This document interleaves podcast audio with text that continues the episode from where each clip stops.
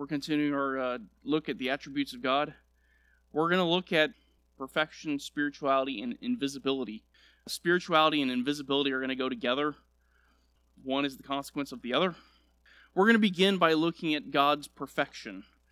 And this should be a fairly short discussion because we've been talking about his perfection all along. We've been talking about each of his attributes are perfect.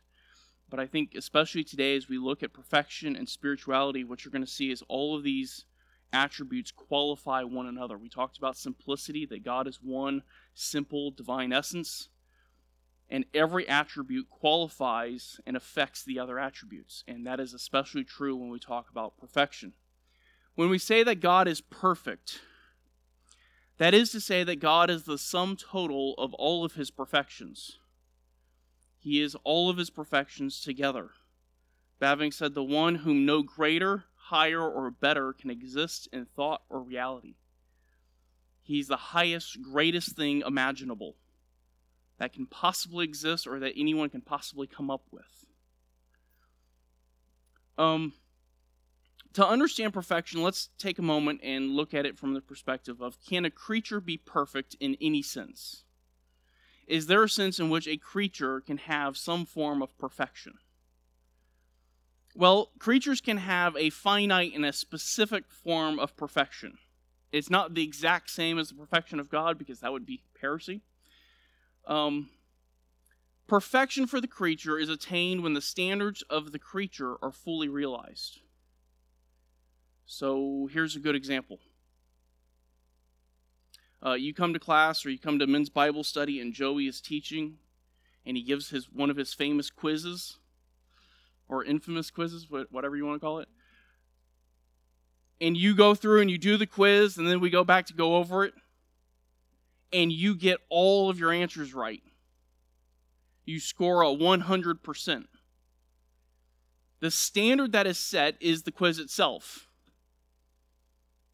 And according to that standard, you have achieved perfection. You answered the quiz perfectly. When I achieve the benchmark set by someone else, I have, in a sense, become perfect in that very limited, finite way. Does that make sense? But a creature can only be perfect when the standard is set by another creature. When we set standards for ourselves or we set or someone else, let's say in a class, on a quiz, that's the only way we can be perfect, and it's very, very, very limited.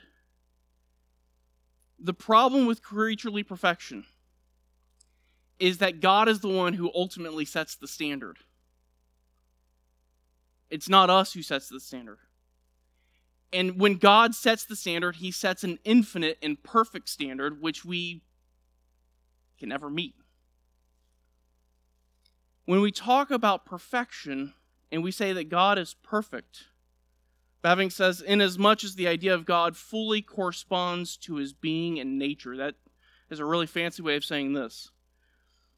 God is judged and assessed by no other standard than himself.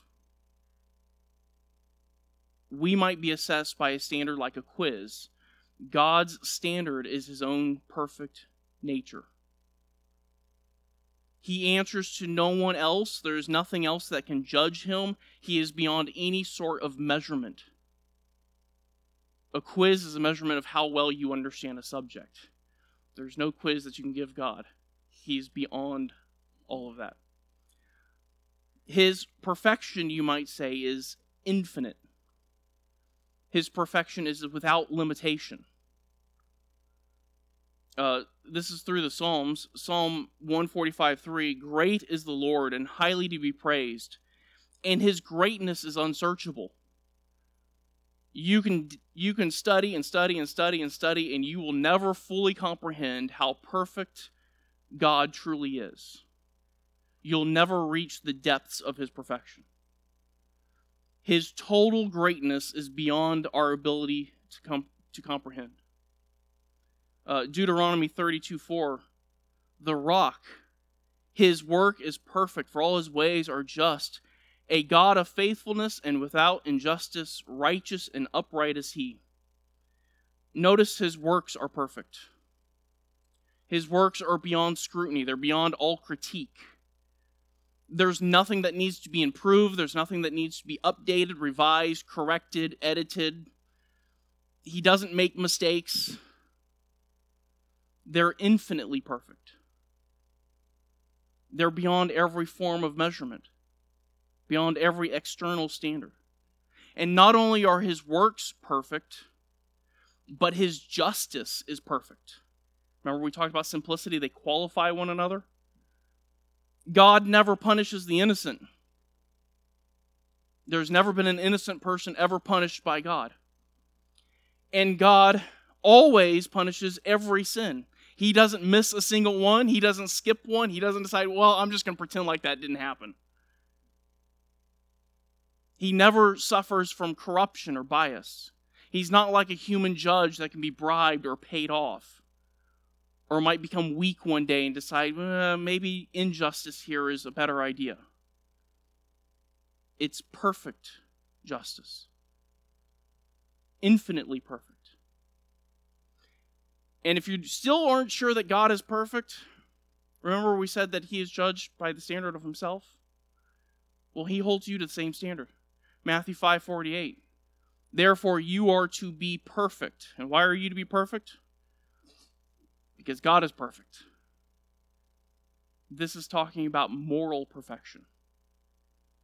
God is morally perfect, without any stain of sin, without any dirt, moral dirt or decay. 1 John 1 says that God is light, and in him there is no darkness. None. Zero. But if God is perfect morally, and if God is the standard of what we are to be, and his perfection is beyond our comprehension, beyond our ability to emulate, if God is infinitely and perfectly just, we've got something of a problem, don't we? We've got a big problem. Because God might be all of those things, and He is. What's the problem? We're not. That's the big problem. And because God is perfect in His justice, there's no chance that He's going to overlook the reality that we are not fitting the standard, that we don't meet the standard. There's no hope that He's going to say, well, I'm just going to let that one go.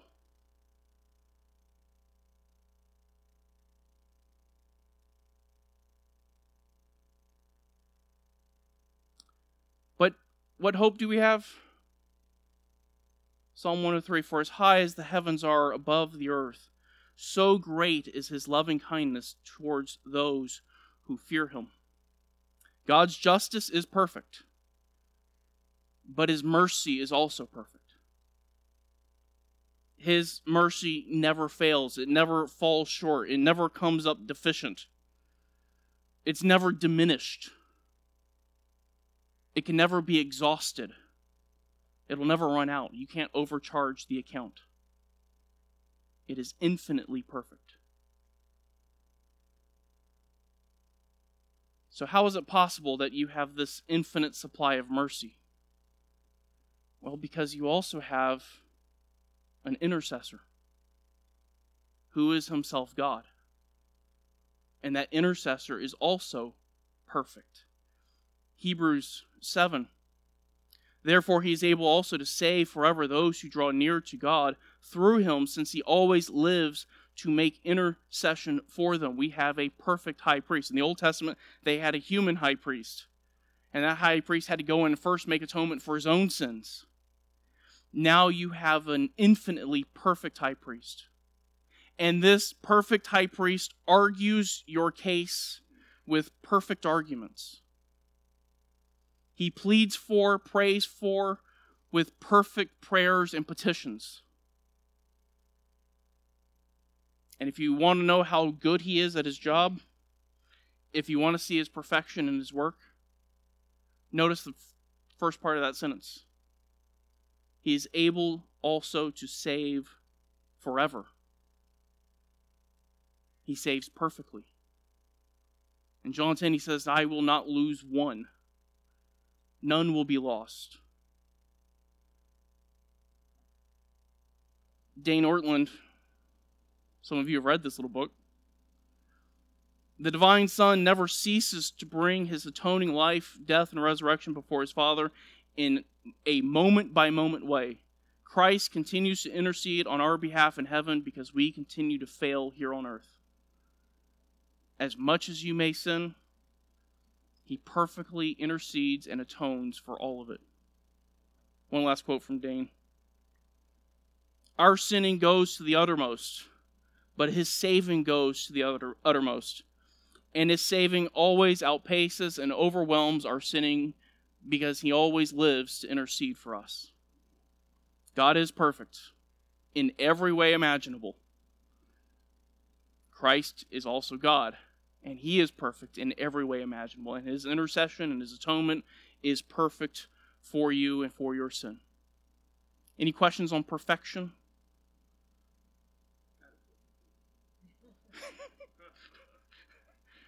By our standard, yes. Maybe. Any questions? Comments? No? All right. Let's talk about spirituality. When we talk about spirituality, we're not talking about what people think in this world. You know, people say, well, I'm very spiritual. It's not what we're talking about. Spirituality refers to God's essence. What is God made of? What is his essence? Uh, biblical doctrine defines it this way God's spirituality and invisibility describe his perfect lack of material in the divine essence so that his essence cannot be perceived by the physical senses. God is not made of materials. This desk is made of material. I am made of material, but God is completely immaterial.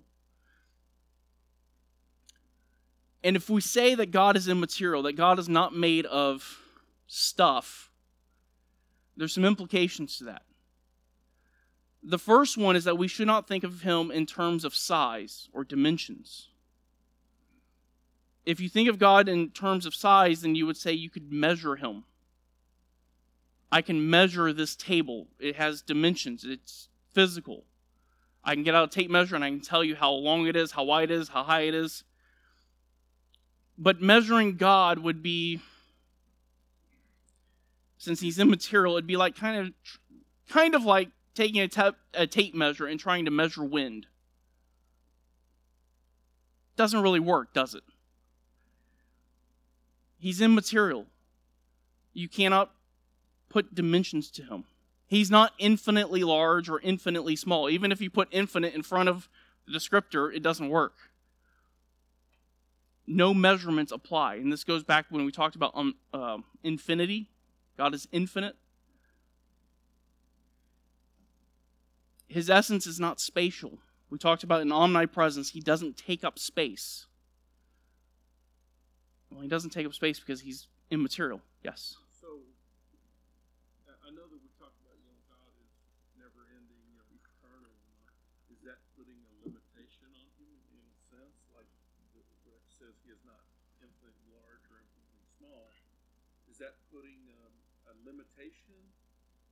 A, a, a human, to, human aspect to it? Eternal? Is what putting a limitation? Uh, saying he's small? Saying that he's eternal. No, because no e- no end. e- eternal um, doesn't just mean that you take the two ends of the timeline and push it out. Right. It means that he is completely separate from time, Exactly. and he stands distant from time. Okay. Does I that make sense? Kind of wondered from the human to Yeah. God's view. Um, to say that he is a size, if you were to say God is really, really, really, really big, that would be a limitation. Um, he's he's not spatial at all. Uh, nor should we think of him as being similar to anything in creation. How do you relate the immaterial? You know, we just I just use the example of wind, but wind is not actually immaterial, is it? You can feel it for a reason. And there are many who have taught and have said, well, God is not immaterial, He's not a spirit. God is just like us. God is flesh and bone. I'll, give you one quote, really short. The Father has a body of flesh and bones as tangible as man's. Oh, I know. okay, well, okay, we know it's it's Joseph Smith, so we kind of expect it. But then you have to ask, well, how did he come up with that? Even if it's wrong, how did he get there? Well, here's how he got there. He went into scripture and took things the wrong way. Like, for example, the Bible says that God has a heart. But now your kingdom shall endure. The Lord has sought out for himself a man after his own heart. God has a heart. I have a heart. God's just like me.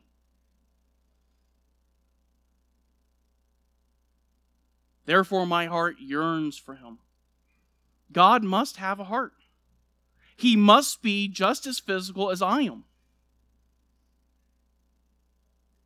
I'm speaking right now. I'm using my mouth to speak. Guess what? God speaks. He must have a mouth.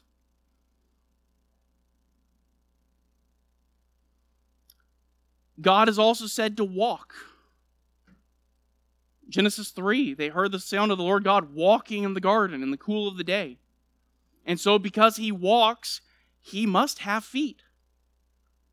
Now, I realize in this room, there's no one here who actually reads that and thinks that way. But this is how people look at this text. God is said to have hands. Your hand will lead me, your right hand will lay hold of me. So he has a right and a left hand. And if you think of God just as being a human being, then you have to come to the conclusion that God is a really massive guy. He's just a, a giant in the sky. Because it says that he has measured the waters in the hollow of his hand and marked off the heavens by a span. The span would be from thumb to pinky.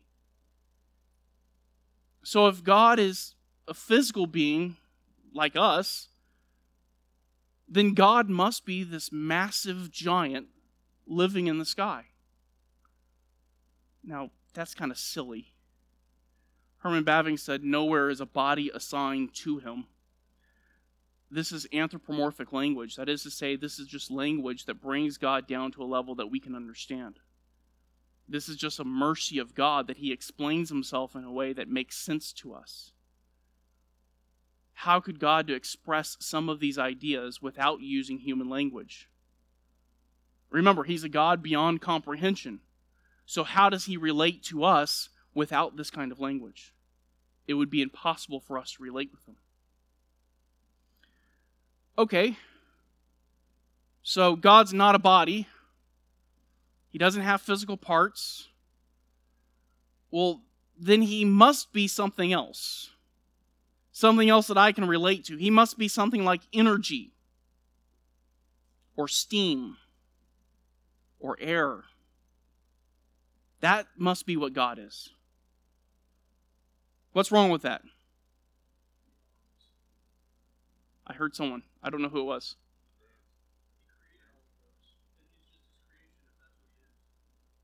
It's like he's reading my slides. Yeah, these are all created. All right, who can come up with another problem? Who else is reading my slides? They're measurable, okay? They can be manipulated. Those are good. I didn't put those on my slide. That's good. Someone else is reading my slides. These are all impersonable. These are not persons. These are Im, these are inanimate objects. These are things. If God is air, energy, steam, or space, he's not a person. He's a thing. God is not a spirit in the same way that we have spirits. And for many of the same reasons, our spirits are created, and our spirits are limited by time and space. So even when we say that God is spirit, and that is what we'll say, we want to make sure we don't make him exactly like us.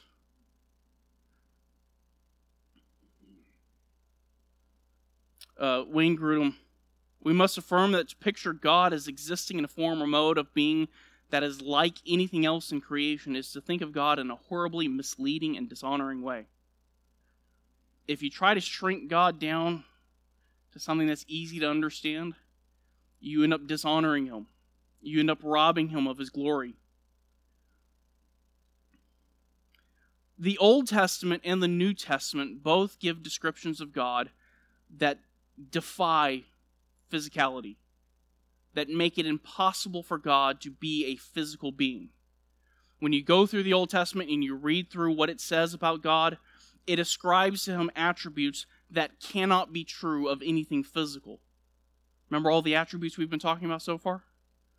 The Old Testament says that God is eternal, calling forth the generations from the beginning. I, the Lord, am the first and with the last. God is an eternal God.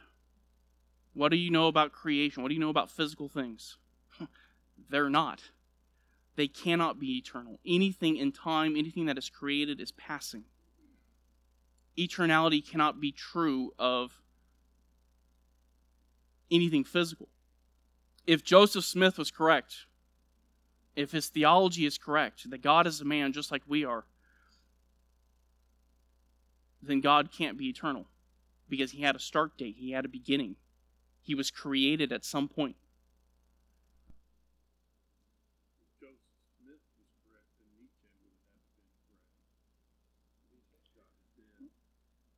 He said if Joseph Smith was correct, then Nietzsche would have to be correct. God is dead. Um, another one on eternality. Indeed, I lift up my hand to the heaven and say, As I live forever. He is without beginning, He's without end. He's omnipresent, Psalm uh, 139. Where can I go from your, your spirit? Again, remember omnipresence? God is everywhere at all times and he's everywhere fully and completely? How could that possibly be true of a physical being? The only way you can have omnipresence is if God is spirit.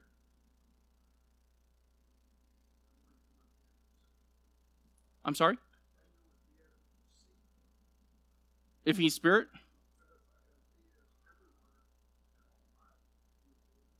Yeah, if he was physical and he was everywhere, you would be able to see him. But let's take that a little, let's keep running with that. If God was physical, if he was a physical object and he was omnipresent everywhere, what's the problem?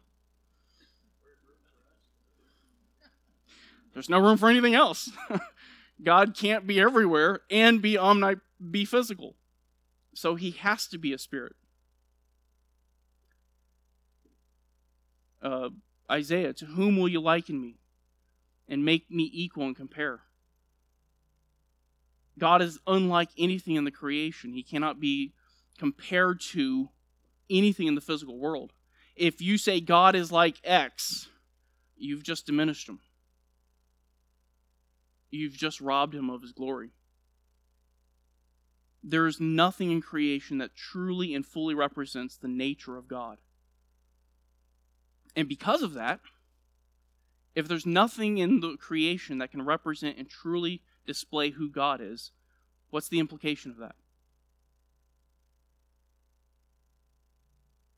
The implication is you can't make an image of him. There's no image that you can make of God that is not a form of blasphemy.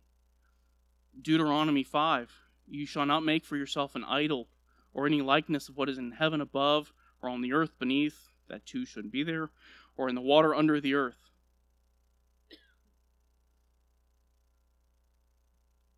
Now, there are some who say, no, no, no, we need images. Images are helpful. Making images of God doesn't really rob him of his glory because God is loving and kind and he wants us to know who he is. And there are some people who can't read the Bible and they need help understanding who God is.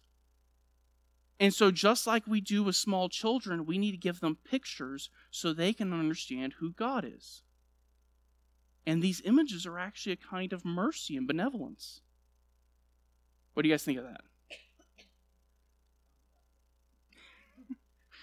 he said sounds Catholic. Yeah. a worshiper of the object, you know, the the created thing instead of the thing yeah. created, the one that created. Yeah, eventually you'll end up worshiping the, the, the, the statue or the picture itself. Did you have something? No? Okay. It's really bad theology. But what are we actually teaching them? If you show a picture to a small child and you say, This is God, this is what God is like, this is a picture of God. I'm sorry? Okay. What are we teaching about God's essence, though? Yeah, he's physical. You're teaching him that he's just like the creation.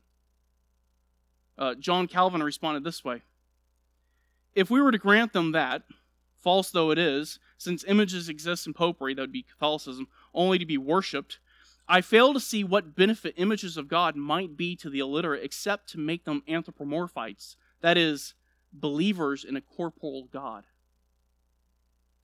If you're going to teach them who God is and you're going to use an image to do it, what you've done is you've taught them that God is a physical being. You've essentially taught them Mormon theology. And you've made God just like his creation. I don't think you've actually helped them at that point. You've diminished the essence and the glory of God.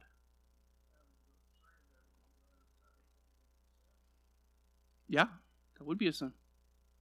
I mean, you just step aside from the fact that you're you're bowing and worshiping before an image, you know, golden calf again, but you're diminishing and blaspheming God.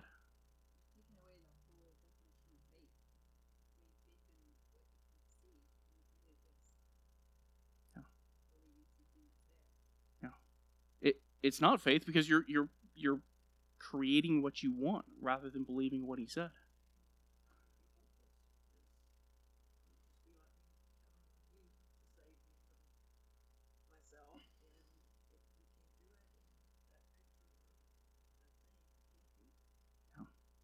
And even if you say, well, look, Jesus was a man. We can we can represent Jesus as a person. Does anyone think Jesus looks exactly like you and I right now? Yeah. I mean, yeah, the Mormon Jesus, yeah. yeah. You know, I was raised in the Catholic Church, so we had all these images, but it was always amazing that Jesus was always this kind of this soft, you know, very gentle looking, like he never worked a day in his life. He was a carpenter.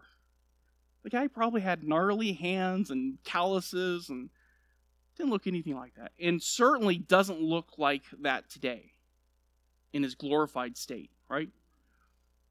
All right. We've hit that. Habakkuk, just in case anyone was wondering, Habakkuk calls it calls images of God teachers of lies. What profit is the idol when its maker has carved it or an image, a teacher of falsehood? You're just teaching them lies. That's the good verse for the, those people. God has no physical form. If he's not physical, he can't have a form uh, from the Old Testament. He spoke to you from the midst of the fire. You heard the sound of his words, but you saw no form. Now, you might be re- remembering from our study on Philippians 2. Philippians 2, in the form of God. There, the idea is the outward appearance of God. Talking about the, the radiance, his glory, right? The word here is not talking about just merely appearances, it's talking about a shape a physical form.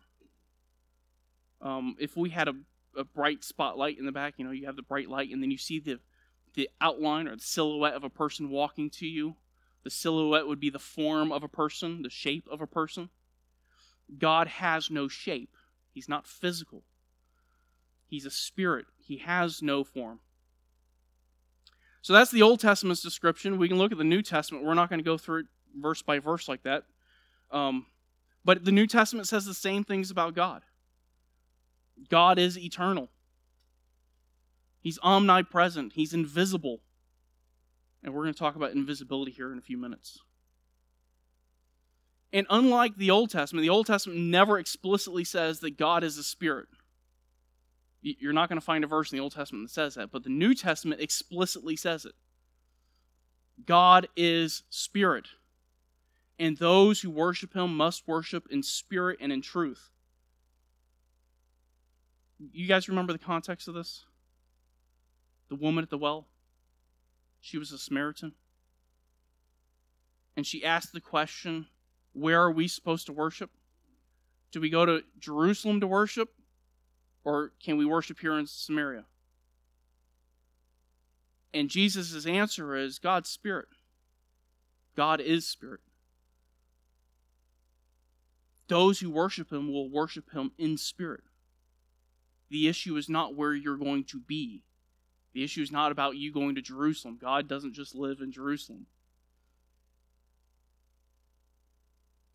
All right.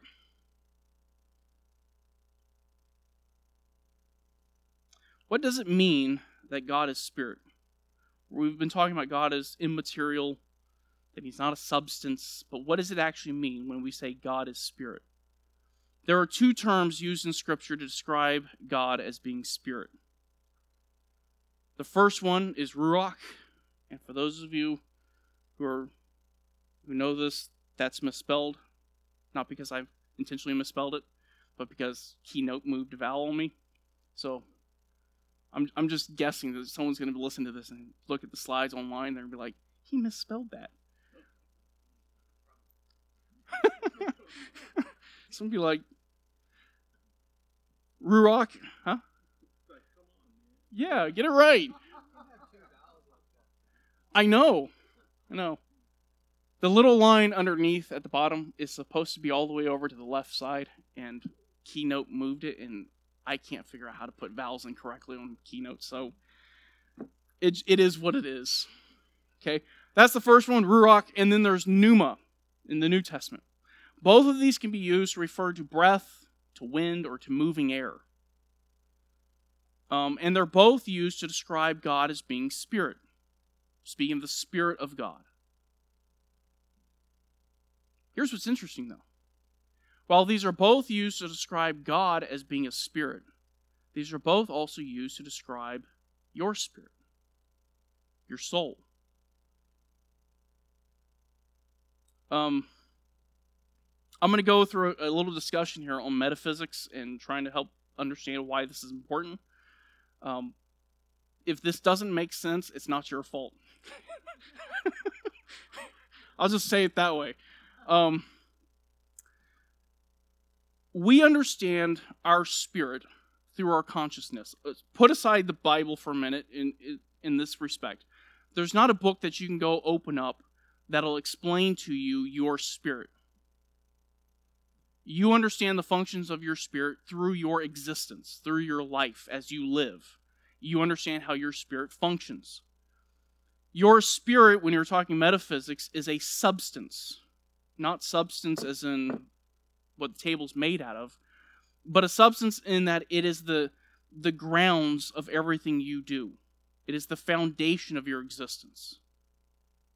Every activity, every thought, every desire, everything originates in your spirit, in your soul. The soul is the foundational entity to your existence. Your thoughts, your feelings, these are states and actions of the soul. Now, to be sure, your thoughts have a physical component to them, don't they? They occur in the brain, but they are rooted in the soul, they're rooted in the immaterial feelings, emotions, those things all arrive or originate from the soul. If you didn't have a soul, you'd be a lump of flesh. You wouldn't have any of those. So, your spirit, you understand your spirit through your own consciousness. Your spirit is the foundation of your existence. Your spirit is an individual being. Your spirit thinks, it feels, and as it thinks and feels it recognizes that it it's it identifies itself as existing. Excuse me. Your spirit exists with self-awareness. It can identify itself as being unique from other spirits, other people. Um, imagine if we had a camera sitting right there, and that camera could see everybody in the room. Try this little experiment. Close your eyes for a second. Now imagine you're looking at the monitor from that camera sitting up there, and try to see yourself sitting where you are. Raise your hand if you can see yourself in your mind's eye. All right, keep your hands up. Keep your hands up. Open your eyes. Look around. See all the hands up? That's self awareness. Animals can't do that. It's only possible for creatures that have a spirit, that have a soul, they have self awareness. And I would imagine most of you could see yourself better than you could see the other people around you. Even if you're sitting in the back and you have a view of where everyone's seated, you could probably see yourself far better than you can see everyone else because you are aware of your own situation far better than you are of anyone else. If God was energy, if God was like air or wind, or if your spirit was like air and wind, it would not have self awareness. It's impossible. Self awareness allows us to distinguish ourselves from everything and everyone else. You don't get confused with, you don't confuse yourself with other people in the room. Um, this is a longer quote, we'll break it up. Whatever may be the variety of the phenomena of consciousness, sensations by this or that organ, volitions, thoughts, imaginations of all, we are immediately conscious as affections of one and the same self. Let's explain that. Your soul does a lot of things simultaneously. Right now, your soul is listening, your soul is thinking. You have varying feelings. Some of you are feeling really good right now, some of you are tired because the time changed, some of you are just bored. But you're experiencing all these emotions, all these thoughts, these experiences, you're hearing things, and it's all happening at once but you don't view yourself as compartmentalized, as in you're a bunch of pieces. You interpret all of those as the actions of one single entity. Does that make sense? The same entity is hearing, the same entity is feeling, the same entity is doing whatever it is you're doing in your head. He continues It is not by any afterthought, any after effort of reflection that I can bind together sight and hearing thought and volition into factious unity or compounded whole. So you have all these things going on. You're hearing, you're seeing, you're feeling, you're thinking, you're imagining. All these things are happening. It's not that you sat down later and said, okay, um, I have this going on, this going on, this. Okay, so all of that comes together, and that's that's all happening to me. You didn't have to think of it that way, did you? It just all happened. You recognize that you are one entity. You are one person. In each case, I am immediately conscious of myself, seeing and hearing, willing and thinking. Self awareness. The soul is aware of what is happening to it, what's happening around it, what's happening inside of it. Our spirit has power.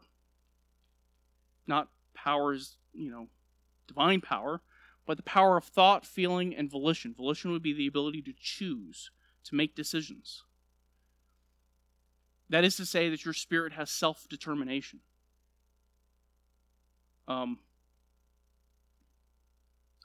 if you have a dog, your dog cannot think about next week.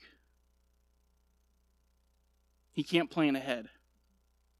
You can, and you should, but your dog can't he might be able to think about his next meal. Always thinking about his next meal. But he can't plan ahead. He can't determine what he's going to do later today or tomorrow or next week or next month. Those concepts just never enter into his head. He doesn't have self determination. He doesn't have a spirit. He doesn't have a soul. He's animated, but he's not self aware, he's not self determinative. And we know that we exist because we have thoughts, feelings, and volitions. You don't need someone to tell you that you are living. You already know it. Now, if this is true of us, if this is true of me, and if it's true of you, then we can assume it's true of every human being, of every spirit. We've kind of mentioned this already, but our spirit is simple. Who remembers simplicity? I think I've already mentioned it once today. Who can define simplicity? No parts. Good, yeah.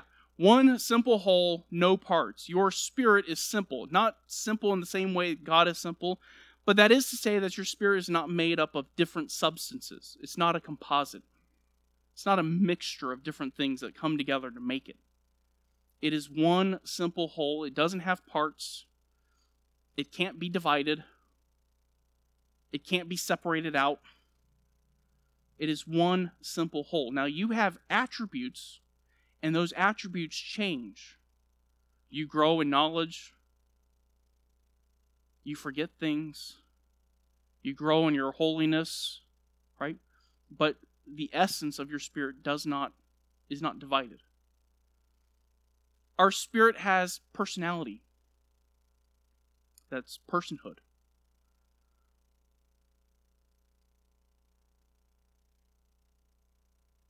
Okay. Not everything that exists has personality. Like we said, the, the dog doesn't have personality in the sense of personhood. Only things that think, feel, will, and have self determination are said to be persons. Now, we need to be careful here. Because if you define personhood apart from a recognition of the Spirit, you act and you define it this way personhood is the ability to think, feel, will, and have self determination. If that is personhood, what's the problem?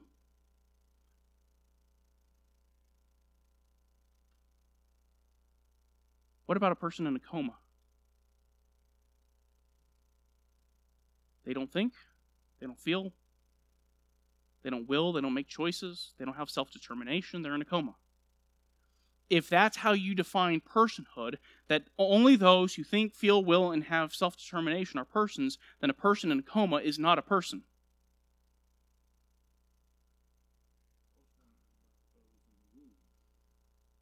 Yeah.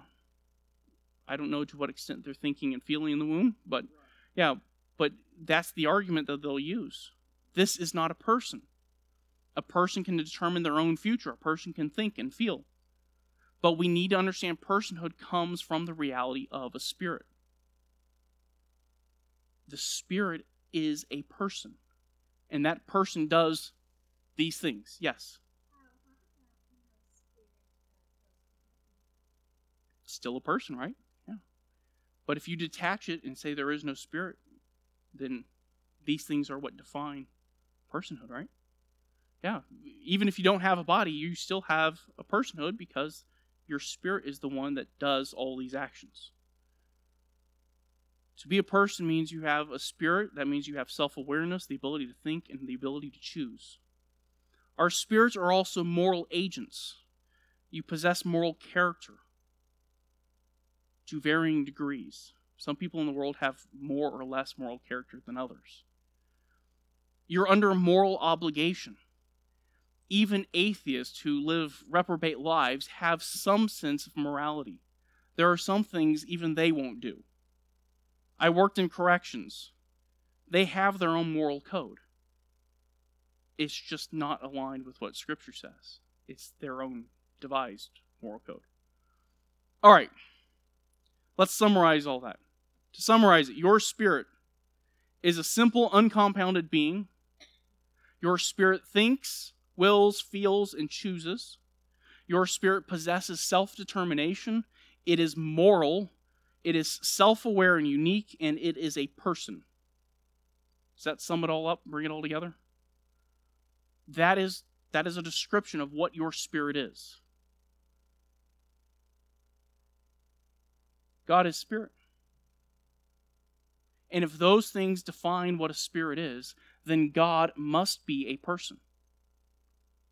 He is not some inanimate force out there or energy. He has to be a person. He has to be self conscious, self aware. Not self conscious in the idea of staring in a mirror, but self aware. He has to be able to think, he has to be intelligent. It's the nature of a spirit. He is volitional, he has the ability to make choices, to choose. He must be simple, one simple, uncompounded essence, not divided up into parts. And he must be moral. He must have a moral code, a moral obligation. Does this make sense? Everybody following me? Any questions? Okay. Charles Hodge looked at this. Now remember, we're, we're talking about, we, we looked at this from the perspective that the, the words to describe the Spirit of God are the same words to describe your spirit. So, in some sense, they have to be similar. These are the ways in which your spirit is similar to the Spirit of God. Charles Hodge said these are primary truths which are not to be sacrificed to any speculative ob- objections. God must be a person. He must have intelligence. He must have the ability to choose. All right. Any questions on spirituality, the Spirit of God? No. Invisibility. God is a spirit. He's not physical. If God is not physical, if He's not material, then your physical senses cannot perceive Him. Your eyes cannot see Him. You cannot feel Him unless He wants you to feel His presence. But your natural senses are incapable of detecting Him. Wait a minute. Hang on a second. I read my Bible. The Bible says that people spoke with God face to face. Moses spoke to God face to face. And it wasn't just Moses. This is Moses again. In fact, all of Israel, they saw the God of Israel. The whole nation saw him. Moses spoke to him face to face. All the nation of Israel saw him. Isaiah, I saw the Lord sitting on a throne, lofty and exalted. Jacob not only saw him, he wrestled with him. So if God is invisible, how can that be true? He took form, He made it possible. These visions are called theophanies. Some of them you would say they're Christophanies, but we won't go there. In a theophany, in, in an appearing of God, we're not talking about people looking upon the actual essence of God. They're not seeing the actual divine essence. Why? Because God is not physical. Their eyes can't detect immaterial. He doesn't have shape, color, or size. He can't be seen. But when God appears, he appears using or utilizing creation. He uses things like light and color or physical form to manifest his presence. His glory is revealed through the created means. So, invisibility, let's just sum it up. Invisibility. God is immaterial. And when people do see him, it's only because he's using created means to manifest his presence. All right. Any questions? Perfection, spirituality, invisibility. Stunned into silence. No questions, comments. Yes. No.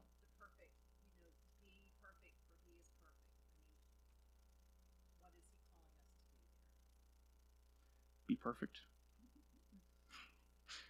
Yeah. You know, and you know, another place he said, Your righteousness must exceed that of the Pharisees. And I think R.C. Sproul made this point one time. He said, Look, think about the Pharisees.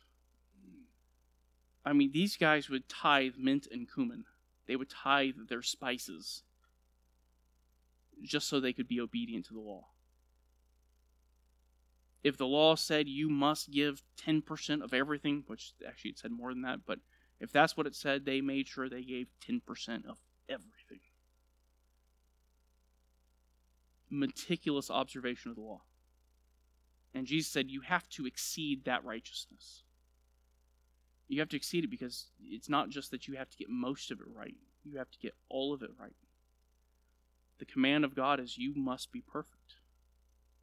Morally, spiritually, you must be perfect. And as we already talked about, we can't be, right? So, does that answer the question? Yes.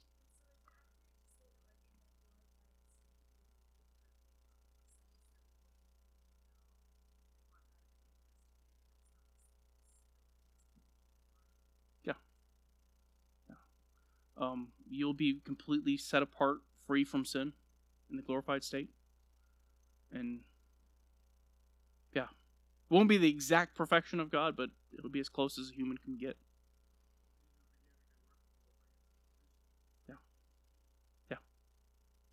Any other questions, comments, concerns, gripes, moans, groans, complaints? No? All right, let's close in prayer. Father, we thank you so much. Um, we thank you that you are perfect, that uh, you are perfect in your mercy, that you are perfect in all of your attributes, uh, and that you, in your perfection, in your perfect mercy, you have condescended down to us, that you have made yourself known to us, and that you have provided a way for imperfect creatures to commune with you, to fellowship with you, uh, to worship with you, and ultimately to spend eternity in your presence. And so we thank you so much that you have done this through Christ and that we have this opportunity to come to know you. And we just ask that uh, we would have a right view of who you are, that we would not try to diminish your glory and make you like us or make you like the world um, but that we would try to comprehend you as you are, and that we would worship you as you are in the way that you are deserving. And we ask that you would help us this morning as we worship, and we ask all this in Christ's name. Amen.